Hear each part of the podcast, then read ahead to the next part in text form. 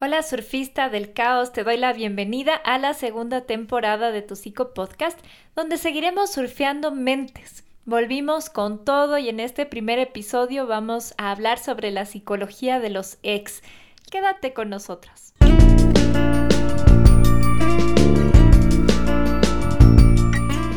Bienvenidos surfistas a este nuevo episodio en el que nos sumergiremos en tu mente y en la nuestra, entrando a través de tus oídos para descubrir el orden dentro del caos. Este es tu Psico Podcast con María de los Ángeles, Maribel, Pamela y Paola, y música original de Mono Jorge Valladares. Acompáñanos.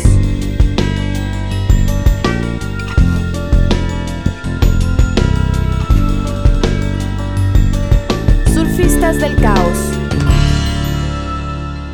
Bienvenidos a este nuevo episodio donde vamos a estar conversando sobre los ex. Estoy con Pame, con Pao y con María de los Ángeles. Yo soy Maribel y hoy vamos a estar invocando y también exorcizando a los fantasmas de las relaciones pasadas.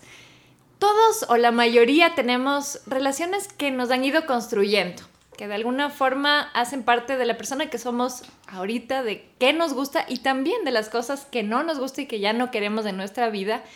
Pero hoy vamos a estar explorando un poquito las relaciones con los ex cuando se complican un poco. Por ejemplo, cuando no puedo dejar de pensar en mi ex, cuando mi ex me insiste mucho para volver, cuando hay alguna situación especial en la que ya genera un obstáculo la relación con nuestros ex. Así que, ¿qué opinan surfistas? Por ejemplo, ¿les ha pasado a ustedes que justo cuando superan una relación, aparece el ex a buscarles y a querer volver. ¿Por qué pasa eso? No, nunca me ha pasado eso a mí. A mí me ha pasado varias veces. No, se ha acabado la relación y se ha acabado. Bien. No, a mí sí me ha pasado. A mí sí me ha pasado que después de un tiempo, sí, siempre llaman. Es la verdad. El problema es que es un montón de tiempo. O sea, ya cuando he hecho, claro, ya hice mi, mi, ¿cómo se llama? Mi proceso, y he hecho todo, he llorado. Es que se casó, se divorció. Y ahí vuelve. Es que es como que tuvieran un olfato para saber cuando ya está bien, ahí. Claro, ahí vuelve. es la verdad, es la verdad. Como que, ¿cómo es eso de, de que ni es tuyo, ni quieres que sea... El perro del hortelano, ni comer. Exactamente, entonces se enteran medio que estás feliz, medio bien, y ya, tiene que entrar, llamarte, un mensajito. Bueno, una anécdota lindísima es que ya después yo de, de mucho tiempo de haber terminado, bueno, me costó tanto superar esta, esta ruptura y yo decidirme a la Argentina, era ya casi como un año y medio. El día antes de irme a la Argentina, recibo un mensaje y me pone el mensaje, ¿podremos hablar para ver si todo está bien? Acabo de terminar mi terapia como tú me dijiste. O sea, año y medio después. como que le vas a estar esperando. ¿Tú qué le dijiste? No, no dije nada. Nunca contesté este mensaje. ¿Para qué? Ya me iba el otro día, ya todo estaba Y si ustedes hacen la prueba, por ejemplo, al poner en Google cómo volver y aparece inmediatamente las primeras búsquedas es cómo volver con mi exnovia, cómo, cómo volver con mi exnovio, porque realmente existe de alguna forma una cierta dificultad a veces para soltar los vínculos y hasta cierto punto una obsesión. Hay una página web dedicada solamente a sacar artículos de cómo lograr volver con tu expareja. Y lo interesante es que en esa página se dedicaron a hacer como una investigación con 3.512 personas y lo que vieron es que de todas las personas que intentaban el método que propone esa página, que es, bueno, tener un tiempo sin contacto, después de atravesar un proceso personal, vieron cuántas de esas personas efectivamente lograron volver y lo que descubrieron es que el 15% de personas realmente volvió con su ex, otro 14% de personas volvió con su ex, pero terminó nuevamente apenas volvió. Y el 70% aproximadamente de las personas no volvió jamás con su ex. Yo lo único que digo es cromo repetido no llena el álbum. Exactamente. Pero tengo que confesar que tuve una relación en la que me compré los repetidos, pero acaba rato. o sea, esas que vuelves y terminas y sí, o sea, fue una relación larga de 10 años pero en la que nos separábamos un año, volvíamos, otra vez teníamos un tiempo separado. Con recreo. Y volvíamos, exactamente. Entonces eh, fue como, creo que el motivo es que éramos súper jovencitos cuando empezamos la relación y teníamos como la idea de, no, no, esta vez sí va a funcionar, vamos con ganas pero ya había incompatibilidad en realidad, ¿no? Mm. Eso no iba a funcionar ni así dejáramos pasar 5 o 20 años más porque teníamos intereses súper diferentes. Eh, creo que nos queríamos bastante y todo el tema, pero no daba para que sea una relación donde puedas postergar mucho más. Y muchas veces se idealiza mucho la relación, porque el momento de una ruptura empiezas a acordarte de las cosas buenas y por eso creo que mucha gente tiene esa necesidad de volver pero no está siendo objetivo. O sea, sí, qué lindo acordarse de los momentos buenos, pero también hay que acordarse de los que no fueron buenos y que por algo un ex es un ex y ya no está en tu vida, ¿no? Claro, por algo no funcionaron, ¿no? Y creo que sí. Ahora, también hay que darse cuenta de una cosa, ¿no? Siempre hay dos, dos partes de la historia, de la misma historia, y cada una de las personas vive desde distinto ángulo cómo fue la relación. Y a veces es gracioso porque, claro, yo eh, me pasó hace un tiempo que hablaba con un ex eh, y él decía, no, es que tú, o sea, yo era, pero terrible, ¿no? Yo veía del otro lado la situación, decía, no, es que tú eras muy maduro y veía varias cosas, pero claro, cada uno lo vive desde su lado, Como en realidad. Y no es que él haya sido terrible o yo haya sido terrible, simplemente no estábamos alineados y creo que también entender que las relaciones no son como nosotros pensamos, es decir, eternas, es algo que nos puede beneficiar, porque las relaciones son buenas para el momento que tienen que durar, para el instante en el que están, porque te traen el aprendizaje y a veces se acaba el aprendizaje y gracias, siga su camino, pero queremos tener cierto apego de no es para toda la vida y eso nos vuelve sufridores. Pero es como esta idea de, del amor romántico, ¿no? O sea, tiene que ser para toda la vida y nos tiene que hacer feliz todo el tiempo. ¿Y qué pasa cuando no, no dura todo el tiempo? Cuando no te casas o cuando no vives con el individuo. ¿Qué sucede? ¿Dónde quedas? Entonces, no sé, pues ahí vas acumulando y coleccionando ex que a veces son un poquito tóxicos también. Pues. Claro, y además que yo creo que todo este tema tóxico eh, lo hemos logrado sostener en un montón de mitos que tenemos, ¿no? Como el mm. famoso hilo rojo, que es un tema de romantizar a veces cosas que ya son súper nocivas en realidad en una relación. Entonces, no es esa persona a la que nunca olvidarás y pase lo que pase. Se estira el hilo, pero los años que pasen, van a estar siempre conectados, ¿no? O sea, si la persona no está en tu día a día, digo yo, si no estás compartiendo, si no estás construyendo junto a esa persona, porque además yo sí creo que el amor es un, tiene que ser un amor muy en libertad que te ayuda a crecer. Tú le apoyas a que crezca y él te apoya. Mientras nos apoyemos en el crecimiento estamos bien y si, se supone que es un buen amor. Pero si no, o sea, estás en la conchinchina casado con hijos y yo sigo pensando que el hilo rojo me ata a ti. No, creo que hay que empezar. Incluso para esas relaciones que tal vez son la minoría en las que sí se termina volviendo, es necesario primero cortar y realmente cortar. ¿no es Totalmente, claro. No como si nunca hubo una pausa, porque realmente ahí no va a cambiar nada.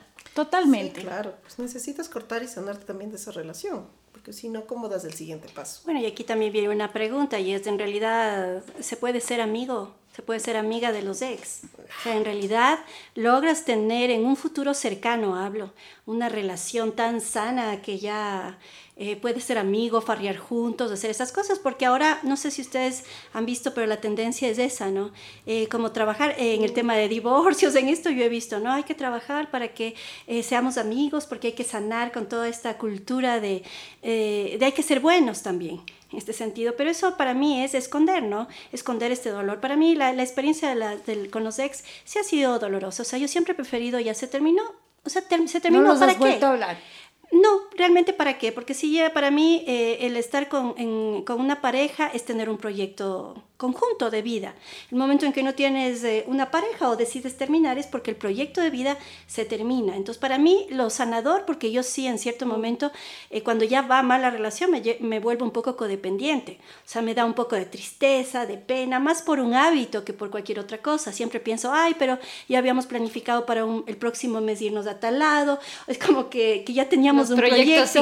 Ay, es que me llevo bien con la familia. Uy, es que de, alguna manera esta persona ya habíamos construido esto. Entonces es como seguir alargando una cosa que ya no va pero por creer que no voy a poder también estar sola en un futuro, eh, sigues manteniendo este tipo de relaciones. Por eso para mí siempre ha sido el momento en que ya decidí, porque Dios me ayuda a decidir que ya no, o sea, no puedo volver atrás, o sea, tiene que acabarse para mí. Pienso que hay buenas razones por las cuales seguir amigos y malas razones. O sea, por ejemplo, si tienes hijos en común, obviamente es una buena razón para tener una relación lo más cordial posible, por lo menos, ¿no es cierto? Como pero educada, ¿qué pasa? respetuosa. Exacto. Pero ¿qué pasa cuando la razón de fondo es una dependencia emocional en la que cuando necesito cambiar los focos le llamo a mi ex y no acepto que ya se terminó y que ya no cumple ese rol?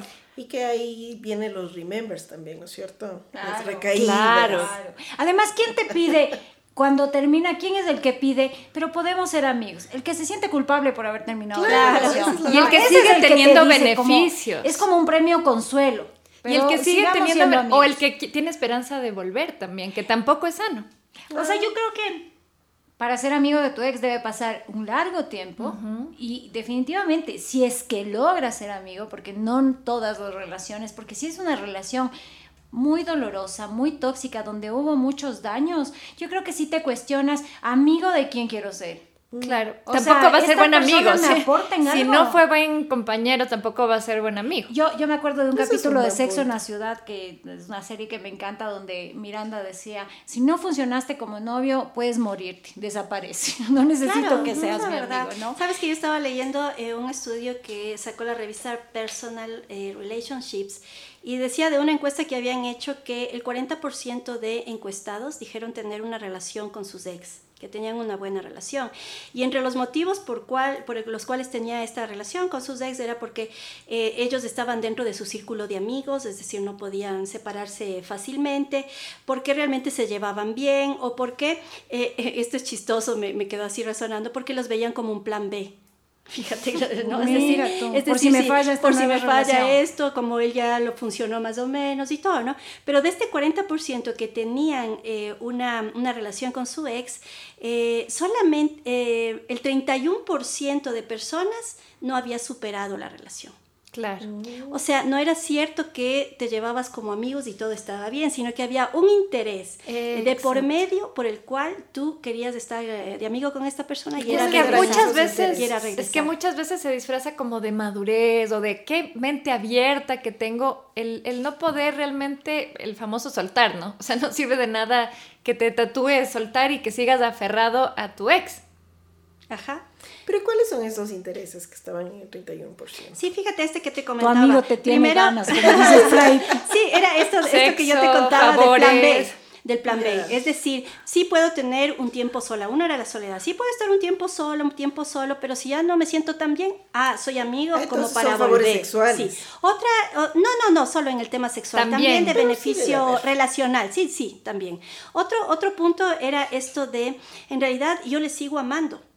O sea, de no aceptar que el otro no me ame y de justificar. Ah, le voy a dar, dejar un tiempo Ya se solito. va a dar cuenta. Se va a dar cuenta Ah, y va a volver. Entonces seamos amigos. Otra cosa interesante también era como que tengo que cuidarle. Porque se vaya a ir con otro, con otra, entonces mejor estar yo presente. O por pobrecito, si sin mí no va a se poder. Y también era que en este sentido eh, era la necesidad del otro, es decir, la codependencia. El otro hacía tantas cosas por mí que ahora que yo estoy sola o solo no, no tenía esta capacidad, entonces necesitaba de alguna manera mantenerlo en mi vida para que supla Pero estas qué triste, porque en realidad Es tristísimo. no, no hay un... Realmente eh, quiero ser tu amigo porque valoro lo que eres como persona. O sea, sino porque subterráneamente tengo un montón de cualquier... Puede haber casos que sí pasa eso, pero lo que veríamos según esa investigación es que no es la mayoría, que es una real mi- minoría, ¿no? Ajá, y sabes que en el psicodrama eh, nosotros trabajamos con, con algunos tipos de, de rol, o sea, te dicen, no puedes cambiar de rol si tú no has entrenado en un rol y lo has eh, fortalecido. Entonces, si tú jugabas un rol de pareja con alguna persona, no es que es tan fácil pasar luego al rol de amistad, de amigo Claro. o amiga, ¿por qué? Porque necesitas un entrenamiento, es desarrollo de un rol. Pero no es Entonces, más fácil pasar de amigo a pareja. Sí, porque en la amistad, la amistad es un desarrollo de rol. Es decir, Claro. vas conociendo a la persona paulatinamente hasta que encuentras más y más y más intereses como es un desarrollo de rol. Pero al revés, ¿qué es? Es quitar todas estas vínculos y esto es muy complicado. Y es doloroso Es muy soltar ese espacio que tú antes tenías en la vida de esa persona. ¿Y qué pasa cuando ya aparece la nueva pareja, por ejemplo? Claro, ¿qué Entonces pasa? ya se vuelven un obstáculo en la relación actual. Pero entonces el ex se vuelve el fantasma, pues. Exacto. ¿No es cierto? Entonces ahí puede hablarse del famoso síndrome de Rebeca, que es de ese tema de sentir celos por la pareja anterior. Entonces yo me comparo con, con el muerto. O sea, voy viendo que la vara está muy alta o que la familia de fulanito no me va a querer o que los amigos de fulanito no me van a aceptar o que no tengo las cualidades que tiene el En, muertico. en el Claro, sentido y de que tengo que ser mejor que la ex. Exacto. Y Ah, ya, ya. especialmente si es que, por ejemplo, esos amigos le idealizaban a esa expareja o si es muy, muy común en mi consulta escuchar, por ejemplo, que mis pacientes me cuentan que las suegras, ¿no es cierto?, Eh, siguen como en un vínculo con la ex esposa, con el ex esposo de sus hijos. Y eso no permite realmente que también se desarrolle la nueva Claro, relación. Claro, Es incómodo. pero también hay del otro lado, ¿no? Los ex odiados. Claro. o sea, al que todo el mundo le odiaba porque no te hacía bien. Era una que mala nadie mujer. te decía, pero decían, por Dios, Claro, rezaban para que, termines. termine. Claro, entonces también hay los ex odiados, pero esto tiene mucho que ver con que no hay la responsabilidad de parte y parte de lo que falló en la relación. Entonces es fácil que el ex sea terrible, que sea la mala persona, y tú qué hiciste en esa relación. Entonces, ¿en qué Claro. momento te responsabilizas de lo que tú hiciste mal también para que esta relación se convirtiera en una ex relación? Porque si no, vas a repetir la misma historia con otro actor, pero va a ser exactamente la misma obra de teatro, ¿no es cierto? O sea, ahí es lo que suele pasar y por eso decimos, ay, tengo un patrón. ¿Por qué es? Porque tal vez no, todavía no te das cuenta que falta cambiar de tu lado. ¿Tú tienes amigos ex? No, nunca dices. Sí, sí, ¿Sí? tengo. Sí tengo Después de mucho tiempo, sí. no, pero sabes que a mí me ha pasado algunas cosas. Es decir, yo, a excepción de una relación, las otras fueron muy buenas. O sea, fueron personas muy sanas, realmente que, que terminamos ya porque lo que tú decías, Pau, o sea, nos dimos cuenta de que, de que ya no, no íbamos en el camino eh, juntos, no compartíamos algunas cosas. O sea, él, él- él tenía alguna, al- un objetivo, yo tenía otro, y poco a poco la relación fue como dándose naturalmente la, La separación. separación. Entonces, Tú, Fue más tienes fácil. ex amigos. No, yo creo que soy la ex ideal, pero para las nuevas novias. ¿Cómo? Porque ¿Cómo es eso? desaparezco. Entonces no, no estoy ahí, ¿me entiendes? Ah, entonces Porque también soy eso. Es como, incluso cuando he terminado bien las cosas, creo que una forma de amor a la otra persona es dejarle que siga su camino. ¿Me entiendes? Claro, O sea, no, no sufren de Rebeca contigo. no. No, No no. eres Rebeca, aunque Yo no les sabe, dejo en paz. No, no les voy Ah, a atormentar. que dices que era tan buena, Que tan la mente dulce, de yo ella no soy así. claro. Porque yo claro, no soy tan porque linda. claro, y eso es importante, que a veces no es realmente porque las personas sigan en una relación con su ex conversando, pero a veces lo traen mucho en anécdotas, por ejemplo. Y es la persona que no puede dejar de hablar de su ex y eso también afecta. Eso también necesitamos de Claro. exorcizar. Tú, Sí, Pame, es tienes ex amigos. No me caen mal los ex. No entiendo cómo pude Exacto, a veces no te pasa que dices, ¿por qué estuve con esa persona? sea, O sea, claro, ya- yo le no, veo no porque tenga nada de malo, pero no le veo Qué conmigo. idiota, o sea, ¿cómo me pude haber llevado con ese? No lo soporto. Sí, yo me pongo a pensar y no tengo amigos. Ah, ya me acordé. yo me acordé por qué. Me pongo a pensar, Pau, y no tengo amigos, tengo más como conocidos, que nos encontramos y saludamos No, todo en buena onda, pero no son amigos. no, no es que Ni compartimos. conocidos, digo yo. Si yo le veo en la esquina, me cruzo. Te creemos. Así no de puedo, radical No lo la admito. O sea, mi ex es ahora mi pareja con la que vivo, pero sí hicimos ese proceso de duelo, nos separamos, lo sufrimos y luego nos volvimos a encontrar y ahora estamos juntos. Ah, o sea, esta, esta segunda parte, esta secuela sí funcionó. La Claro, revancha. La revancha, pero de los otros ex es así como, ay Dios mío, no. Es que claro, no depende de cómo terminó la relación. Pero sí, a veces yo puedo encontrarme, no sé, en el supermercado y saludar y no pasa nada. ¿no? No, pero a mí me resulta eso ex- extra- muy extraño, muy incómodo, insufrible. O sea, es como. Es que sí es raro, porque en realidad era la persona con la que tenías mayor intimidad, si te pones a pensar, y de repente es como verla en otro contexto, en otro ¿Qué rol. más ve pana? no, ¿cómo que no, no sí, aplica? o sea, es Cuadra mucho. incómodo. No, no, no.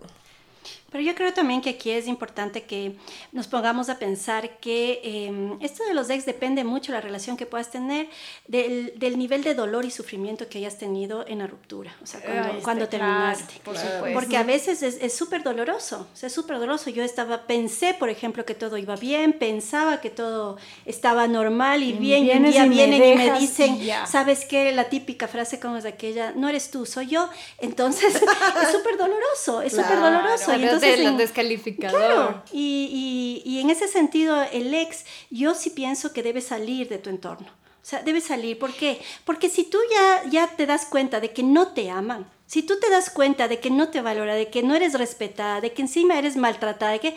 O sea, ¿qué objeto Total. tiene que tú quieras mantener una relación o regresar con esta persona que Yo no te creo hace que siempre bien? el ex debe salir del radar por lo menos un tiempo.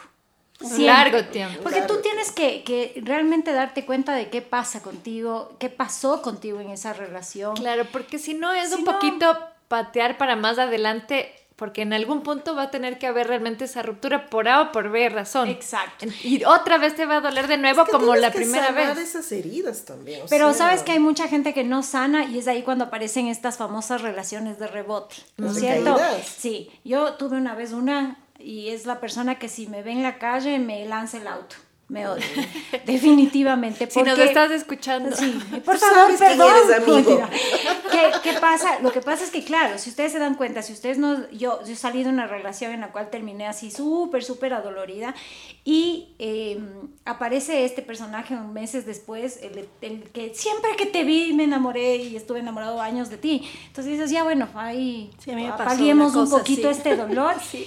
Vas a esta relación, pero es una relación que lamentablemente, y no lo haces con mala intención, quizás sí con poca conciencia, pero te ayuda como medio a salir a flote. Y, pero no quieres la relación como Pero- tal. pero sí te ayuda. dejas, te ayuda a salir a como flote. Pero al otro no. Pero al otro le puede Claro, hacer mucho otro. daño. Y ese es el tema, que, que a veces eres inconsciente del daño que puedes Sí. hacer a esa persona, ¿no? Y esas son las famosas relaciones de rebote que también se dan bastante a menudo. Y eh, se vio en una investigación que los hombres tienden a recordar más con cariño a sus ex que las mujeres. Yo no, No, creo se eso. esperaba, pero la A mí investigación... no me ha pasado. Tú eres de- del porcentaje de las que no, pero Soy estadísticamente se veía que así suele suceder. Los hombres recuerdan. Los hombres recuerdan con más Sí, cariño a las ex. ser. Puede ser Bueno, porque es que los no- hombres son inconscientes. pues, la verdad. Se olvidan lo que les hicimos. No todos, no todos. Mono, bueno, por favor. No, tú eres la excepción, Mono. Tú eres la O excepción. son, son muy perdonadores y bondadosos. No, no. Pero sí no, coincido, no. Pau, en que sí hay que darse un tiempo. Sí, O totalmente. sea, yo sí creo que no puedes ser amigo o amiga No, no instantáneamente. Date un espacio. ¿Sabes por qué? Porque esto también eh, implica reconocer mis propias fallas, reconocer qué me Exacto, pasaba ajá. a mí en la relación y reconocer en este momento que estoy sola o que estoy solo.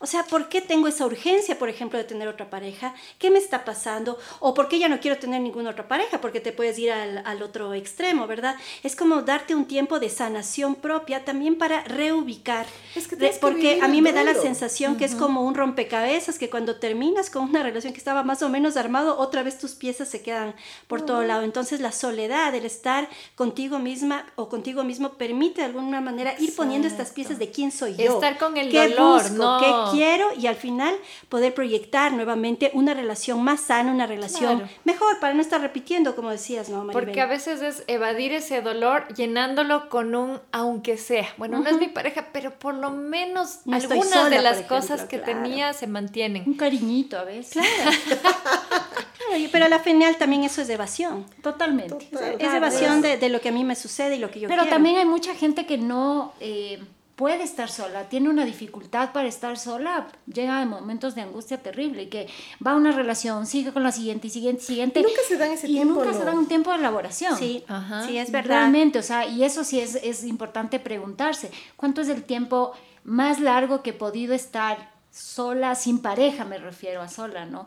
Eh, yo sí he tenido largas temporadas de Sí, yo estar también. sin pareja. Suelo después de una relación larga más bien tomarme un tiempo Largo. largo. ajá, sí. Para estar en tranquilidad también, porque el costo emocional es, es grande, pues. Es grande, por Es como supuesto. salir de- y recuperarte de una enfermedad, que fuiste operada y fuiste, no sé, te toca le recuperarse. inviertes un montón Claro, inviertes claro. exactamente, inviertes emocionalmente un montón para, porque también la, la, la ruptura a veces no es eh, de una sola vez, o sea, se va alargando. Lo que tú decías, terminas, regresas, terminas, regresas, hasta que un rato ya logras terminar eh, toda, la, toda la relación, pero eso ha sido un costo emocional grande. Grande. Yo ahí sí también digo, una de las cosas que a mí me ha servido es la terapia.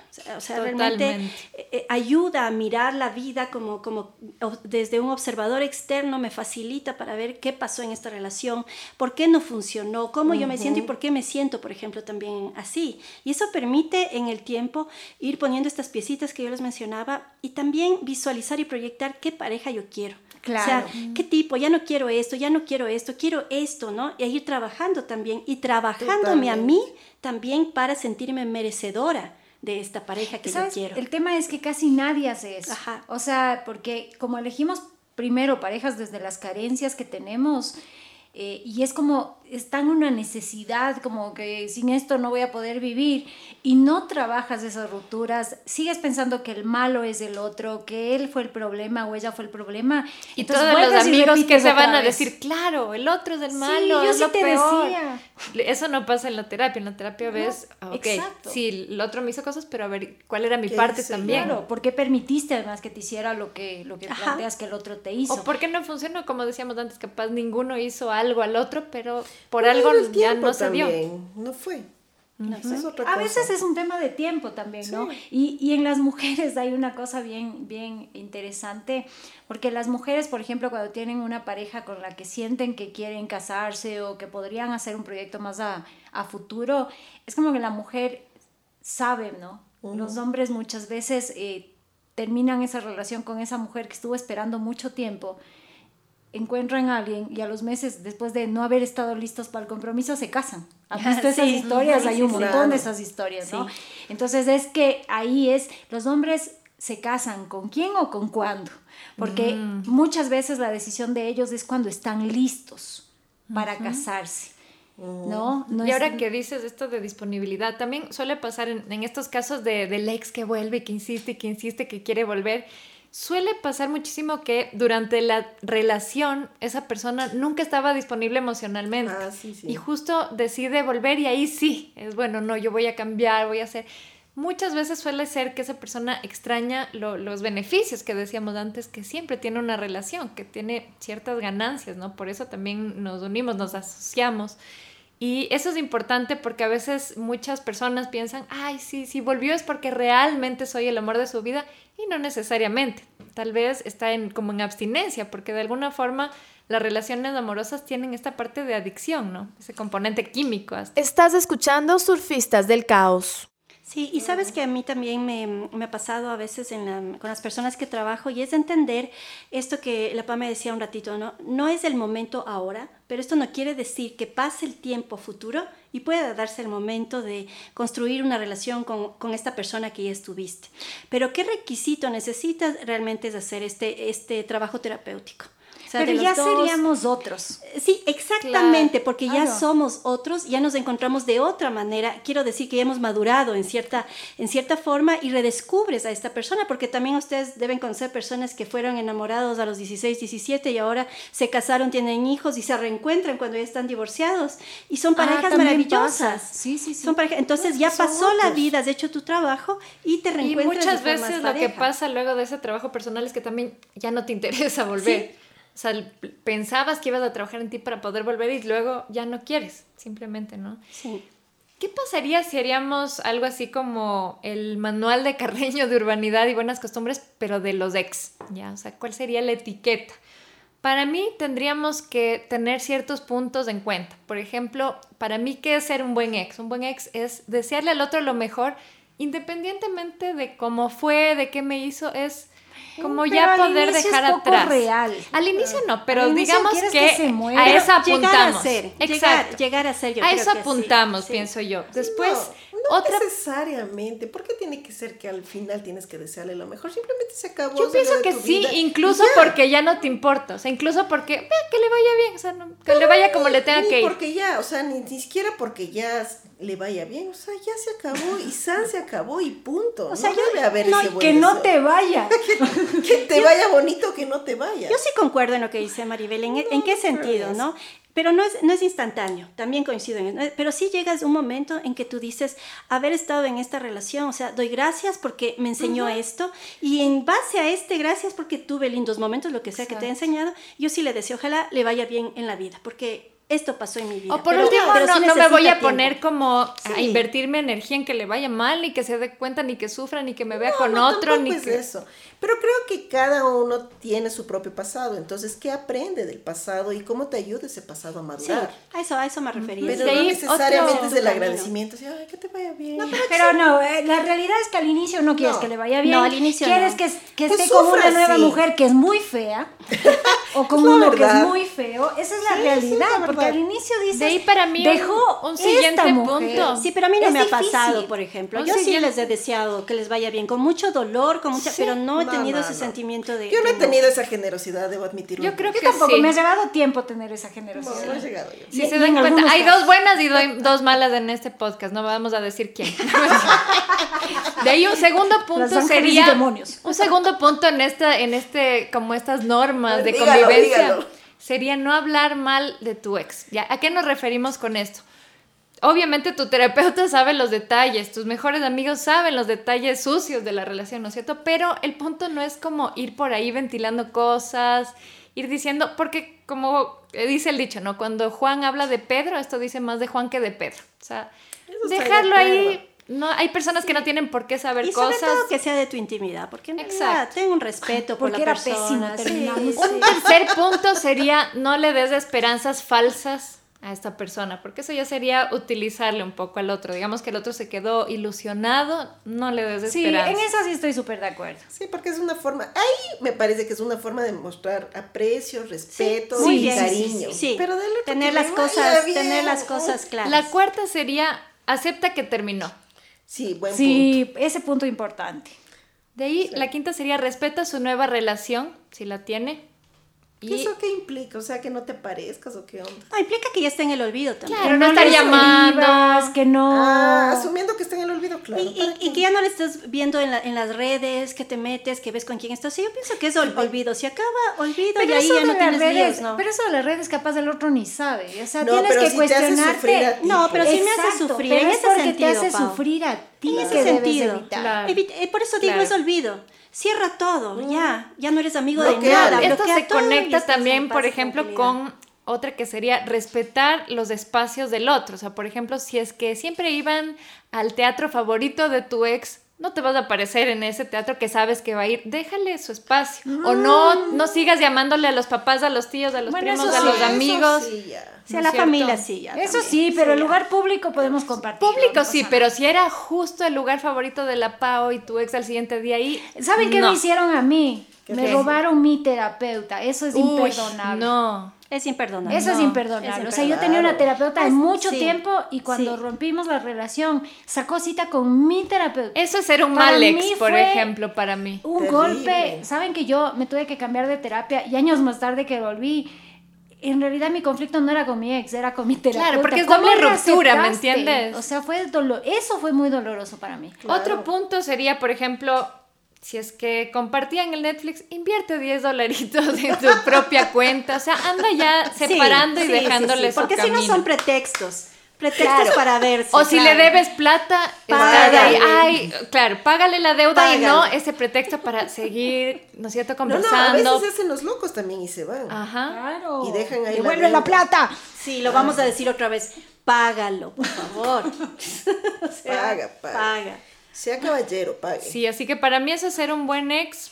¿Ustedes qué le agregarían a esa lista? O sea, olvido. Porque solamente en el olvido se encuentra tranquilidad. Eso de que le deseo cosas buenas y que le veo y que le estoy estoqueando en las redes, no. Olvido. desearle cosas nuevas, sí me- cosas buenas, sí me nace natural. Pero es que no tú no por persona. idealizado. ni Es que nada. tú eres una buena persona. También eres buena persona. No, no, no, Solo yo que todos en tenemos. eso es radicalidad. ¿Sabes lo que es yo no, y se pienso? acabó. Es, es ubicar qué es lo que a mí también me hace bien, porque el duelo, esto es un duelo. y el duelo, cada persona también vive en base a lo que uno necesita. O sea, a veces la persona con la que, con la que estuviste muchos años o te traiciona o te paga súper mal o, es, un- o, o te ha mentido. es- o sea, es tan que a veces sí necesitas de alguna manera sacar eso de, de alguna forma. Necesitas, y es muy complicado internamente decir sí, que Dios le bendiga y que le vaya todo bien. O sea, internamente Es sí hasta necesitas. Tiene que ser decir, auténtico y si no, mejor Claro, no. Sería la conclusión. Por eso O sea, digo, cada uno debe lado, elegir. eso me parece falso, me parece con que, con que no vayas a la venganza o a estar haciendo cosas desde mi criterio. Es decir, también porque en el olvido, que no, es que en el olvido, Pame, que es ya borrar, ya, se acabó. o sea, ya no pues. necesito hacer nada, porque no necesito ya no te ni veo. mandarle bendiciones, como Ni una nada, vez me dijeron, ni nada. envíale estrellas. ¿Qué estrellas? Ni nada, olvido. Olvido. El olvido es el que mata. Olvido. Yo, lo que, yo lo que podría decir es que eh, invierte en ti. O sea, si tú esperas que una pareja te llame y te diga qué linda, como te extraño, dite a ti misma. Oye, es qué linda punto. que eres, yo me extraño. Si quieres que alguien te mande flores, mándate tú flores. O sea, haz ese espacio, Claro, ese, imagínate- ese momento donde ya estás sola o ya, donde ya estás solo, hazlo para ti. Y haz es- todas las es cosas que, que tú suele pasar es la quisieras. oportunidad de que todo lo que estabas invirtiendo en esa relación, que muchas veces eh, ha sido muchos intentos de que funcione y de que no lo haga, es volver a invertir todo eso en uno mismo, ese tiempo, ese, esa energía, ¿no es cierto? Entonces, por lo general vemos de ese fenómeno de que la persona luego de la ruptura florece Sí, está mejor. y ahí aparece el ex. Te cortas el pelo. Mira, yo creo que hay una cosa importante aquí y es respeta tus tiempos. También. Es básico en realidad, porque también muchas veces es esto, ¿no? Eh, no, ya debería estar bien, ya quiero estar bien, y si me ve que me vea regia, Claro, no te el, estás el- cuerpo bien. que tienes que tener para que te vea el ex y que se muera de iras porque Totalmente. estás. Entonces, respeta tus tiempos. Si en un primer momento tienes toda esta mala gana y animadversión con él, pues respeta eso. O ¿Me entiendes? Ahora, hazlo de manera adecuada. Haz tareas. Agarra, escribe una carta como si se la fueras a enviar y dile todo lo que se te ocurra, porque el papel va a soportar lo que las personas Sí. no soportamos. Pero tampoco te quedes queriendo ser, entre comillas, una buena persona, como decíamos, cuando es falso en ese momento. Quizá más adelante lo logras y lo harás, pero en ese momento no. No utilices otra persona para sacarte esta sensación eh, como incómoda que puedes tener en ese momento porque puedes hacer daño a otra persona que no se lo merece en realidad. Y procesa qué de ti no estuvo bien en esta relación. ¿Qué Y es lo único que puedes hacer Exacto. Y como decía Ángeles, luego vas a poder saber, después de ese análisis, qué quiero en mi próxima relación, cómo quiero que sea mi próxima relación. Y empiezas a trabajar tú en ser ese buen compañero para otro y no esperando que te caiga del cielo un buen compañero. Sí, yo además creo que si estás en una relación es súper importante reconocer que todos tenemos un pasado afectivo. Y saber respetar ese pasado y no estar invadiendo ese espacio de la privacidad también personal, como preguntando, ¿y cómo era? ¿Y qué hacía? ¿Y qué Claro, no sé qué? porque Porque eso causa malestar. Existe lo que es, claro, que se conectaría con lo que hablabas de Rebeca, que son los celos retroactivos. Y es, o sea, la vida de pareja empieza desde ahora, no importa con quién estuvo antes. Otra cosa es si, por ejemplo, te es infiel o algo así, pero si fue del pasado, es del No, pasado. sí, es el pasado, es el pasado. O sea- pero aguántate un ratito. Ahí creo que es súper importante también agradecer las cosas que esa persona vivió en su pasado, Ajá. porque le llegó a ser la persona que es ahora y los, lo, lo que tú estás viviendo. Eso, con esa eso me ha pasado bastante de que a veces, no sé, he conocido, por ejemplo, quién era la ex de mi novio de ese momento y he dicho como, o sea, me doy cuenta la influencia buena que tuvo esta persona y que gracias a eso tal vez es posible esta relación de ahora. Exacto. Claro, invítame un trago como mínimo. Mira el trabajito que te di haciendo. Claro que, que yo lo hice, ¿no es cierto? Pero sí es, ahí me parece como que el agradecimiento es mucho más válido. Más sincero, Más sincero. ¿Ves que si eres un poquito buena? A veces, A veces. pero eh, mandarle luces de amor al individuo, no. Prefiero decir, esta chica Luz o esta infrarroja, por favor. se lo bancó y yo puedo agradecer algo de eso. Además que también hay quien, quien dices, gracias por haberme lo quitado del camino. Ah, claro, las, futuras, claro. Qué pena por usted, señorita, pero gracias. Es verdad, es eso. Sí. Yo lo que trabajo con las personas y conmigo mismo, ¿no? Lo que a mí me sirvió es comenzar a estructurar, a dibujar creativamente un proyecto de vida para mí a futuro. Es decir, con esta relación, ¿qué cosas dejé de lado? ¿Verdad? Ah, es que yo quería estudiar, yo quería viajar, yo quería, ah, mira, todas estas cosas que yo dejé de lado por estar en esta relación, ahora lo puedo hacer. Entonces comienzo a estructurar todo un proyecto de vida para mí. Yo quería viajar a Estocolmo, quería irme a conocer, ¿verdad? Estar por allá, hacer un podcast, viajar, comer rico, ¿verdad? Ahora le pongo. Y le ayudo también a la persona a concretizar en cuánto tiempo yo quiero, cuánto me va a costar y qué pasos tengo que hacer ahora para alcanzar eso. Porque eso me da la posibilidad de entender que mi vida, la pareja, era una parte de mi vida, ¿no? Es una parte, no es toda tu vida. O sea, hay muchas otras cosas que puedes hacer. Otra cosa que, que, que, a mí me sirvió y que yo trabajo también con las personas es entender que todo esto va a pasar. Porque a veces da la sensación como que estamos en este, metidos en, este, en esta cueva de dolor, de, de frustración, de decepción, de confusión también, que parece como que va a ser siempre así. Entonces yo utilizo una frase con, con, ella, con ellas y ellos en la que digo, un día me levantaré y voy a estar muy bien. Un día me levantaré y realmente voy a ser feliz un día me levantaré y ya no me pesará esto. Es decir, como diciendo, este día lo voy a, vivir con lo que hay, pero va a pasar, va a pasar. Y otra cosa que a mí me, encanta siempre es eh, comenzar a eh, socializar más. Es decir, en, en psicodrama decimos que mientras más roles tú desarrollas, más feliz eres. Entonces, sal más con tus amigos y amigas, participa con tu familia, eh, con tus hijos si es que te separaste, ¿verdad? Disfruta de otra forma con, con, las personas. Encuentra y anda a hacer cursos donde conozcas a más personas, porque mientras más personas tienes a tu alrededor, también puedes desarrollarte y definirte más como persona, puedes entender qué gustos tienes, puedes conocer otras personas. ¿Con qué quiero decir con esto? No te quedes encerrado o encerrada en tu casa. Claro, a veces tu ex es un símbolo de cosas que son importantes y que quieres en tu vida, pero no es la única forma de conectarse con esas cosas que tú eres. yo hago, yo hago, yo hago dos tareas para dos etapas importantes. La primera es para la etapa de ira y yo siempre les digo, vas a coger un bat de béisbol, te encierras en tu cuarto, vas a imaginarte todo lo que de esta situación te da iras y contra el colchón vas a golpear el va de béisbol hasta que saques toda esa ira y puedes ir diciendo te odio, te detesto, no importa lo que salga, porque estás haciendo una descarga eh, contenida y guiada, ¿no es cierto? Para que esta ira empiece a bajar, por un lado. Por otro lado, también muchas veces hago una tarea que se llama la tarea del perdón, que es ponerte frente a un espejo y pensar que está ahí la persona y le vas diciendo, eh, Juanito, te perdono por tal cosa, Juanito, te perdono por tal cosa. Y esta tarea la hace siete días seguidos. Esto va bajando muchísimo todas estas cosas que sientes que, que pasaron y que te hicieron daño. Y la semana siguiente trabajas ese mismo ejercicio contigo. Entonces te dices a ti mismo, Paola, me perdono por haber dejado que me traicionara. Paola, me perdono por haber dejado que me maltratara, por ejemplo, ¿no es cierto? Porque a veces el perdón más difícil no es el que el del otro y por eso no lo sueltas, es contigo mismo la mayor tarea. Entonces esas dos tareas a mí me han servido un montón. Bien. Sí, es importante recordar que los ex se acaban, que ese es un dolor transitorio, que mañana va a estar mejor y se va a sentir más feliz. Una vez un profesor de mindfulness nos decía que todo lo que tenemos estamos en proceso de perderlo. Y es una frase un poco dura, pero es real, ¿no? Entonces eso nos ayuda a saber que es parte de la vida. Sí, y hay otra cosa importante, es que ese amor no es el amor de tu vida, no te define como persona, no es que ahí conociste y experimentaste la realidad del amor. Es temporal y vas a conocer otro amor que se va a transformar en el amor de tu vida, se va a acabar y vas a conocer otro amor que se va a transformar en el amor de tu vida. Una palabra clave creo que es la aceptación y creo que también algo que es importante cuando es muy reciente esto de los ex es como también pedir al entorno que no nos siga contando cosas, porque a veces mm, se dificulta mucho ese desprendimiento porque te siguen diciendo, ay, le vi con tal, está súper feliz o está súper triste, y es necesario que, que, ese no contacto sea completo. Exacto. Y entender que buenos o malos los ex siempre son grandes maestros. Sí, definitivamente que te enseñan un montón de cosas. Si tú logras coger el aprendizaje creo que también superas mucho más fácil y más rápido esa ruptura.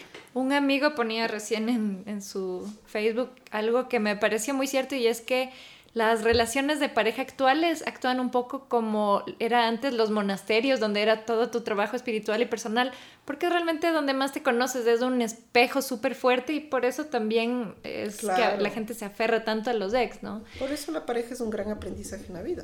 Sí, yo también quisiera decir que una cosa que funciona es la frase del solo por hoy. Es decir, no tengo que estar pensando en mañana, qué haré, ni en un mes, qué estaré haciendo. Solo por hoy voy a hacer algo que a mí me dé tranquilidad. Solo por hoy también voy a llorar, porque si quiero llorar, lloren. Solo por hoy voy a sentirme totalmente depresiva y me voy a quedar en la cama y voy a tener mi tiempo. Solo por hoy me voy a enojar y porque esto también me da, me da a mí la responsabilidad de lo que yo estoy sintiendo en este momento, pero también entender que el día de mañana puede ser eh, diferente. Es decir, también autocuidarme en el sentido de darme lo que yo necesito necesito, que implica también darme un espacio en el que no quiero saber de nadie. Exacto. Y no quiero que nadie me diga. Y a la familia lo que yo diría es eh, entender también que cuando una persona eh, sufre una ruptura o, o está lidiando con este tema de los ex, también hay que dar un poco de tiempo un poco de espacio y que si vemos a nuestra familia o amigo que llora o que sufre, hay que entender también que es normal, no hay que asustarse porque no les ha pasado eso de que hay familiares que, no, no, ya ponte bien, ni valía la pena y te salen cosas Claro. así. Si No. hasta feo era. Ajá. Entonces, entendernos, aceptarnos y acompañarnos, a veces pasando un tecito, a veces eh, viendo una película, ¿no? O sea, no tengo que hacer No, mucho, no solo acompañar. Exacto, solo solo acompañar. estando ahí. Y bien, María de los Ángeles nos va a dejar nuestra frase usual del final.